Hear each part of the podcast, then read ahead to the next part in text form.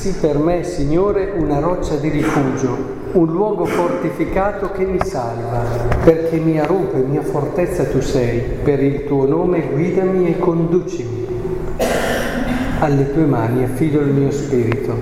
Prendeteli questi salmi che a volte è la parte che viene trascurata nella liturgia della parola, ma sono di una ricchezza, di una profondità e soprattutto ci riportano al salterio che possiamo pregare tutti i giorni, che è veramente un dono straordinario. E a questo rifugio nel Signore vorrei davvero guardare con l'esperienza di Stefano, perché è facile, è facile farsi ingannare. Qual è stato l'atto più decisivo di Stefano in questa lettura che abbiamo ascoltato? Non è stato semplicemente un atto. Anche Gesù nel Vangelo avete sentito qual è l'opera, anche tu puoi fare quello che hanno fatto i nostri padri, la manna. Lui dice guardate a me, al mio modo di essere, al mio essere più profondo, non è un'opera o un'altra opera, ma è proprio quello che io sono che fa la differenza. E io sono il pane della vita, lui dà se stesso eh, per noi, si lascia mangiare da noi. E allora Stefano lo vorrei leggere così, dobbiamo leggerlo così. Stefano è molto sincero. Lui dice le cose come stanno, grazie anche alla sua fede. Riesce a leggere le situazioni con profondità e dice testardi e incirconcisi nel cuore e nelle orecchie. Voi opponete sempre resistenza allo Spirito Santo, come i vostri padri, così siete anche voi. Quindi Stefano serve la verità, lui dice le cose come sono. E qui qualcheduno lo potrei trovare, che è un po' così.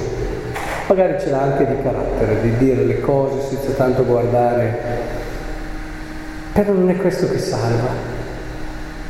Non è questo che salva.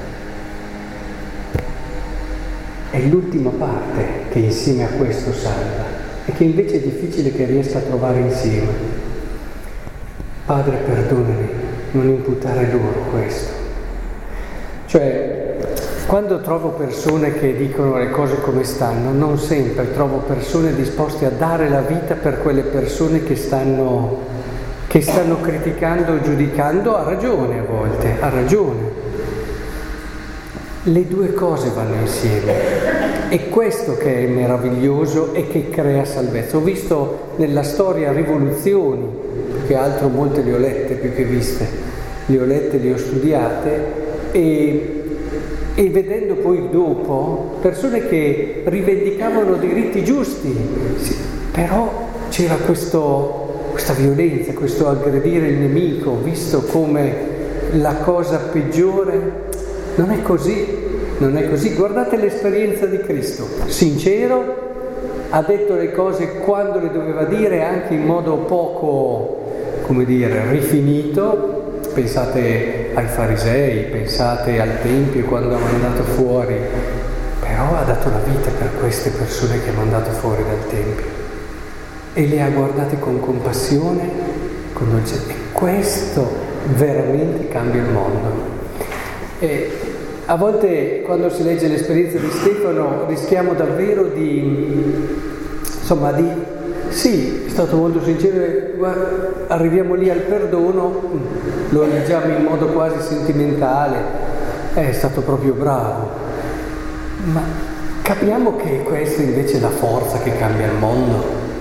Da una parte la verità, dall'altra però sempre mantenere il cuore aperto verso la persona che magari stai riportando a quella che è una dimensione di verità perché quando tu dici una cosa a una persona prima devi amarla, sempre, prima devi essere disposto a dare la vita per lei, allora puoi parlare, poi puoi parlare. Se non sei prima disposto a perdonarla, taci, non costruirai nulla.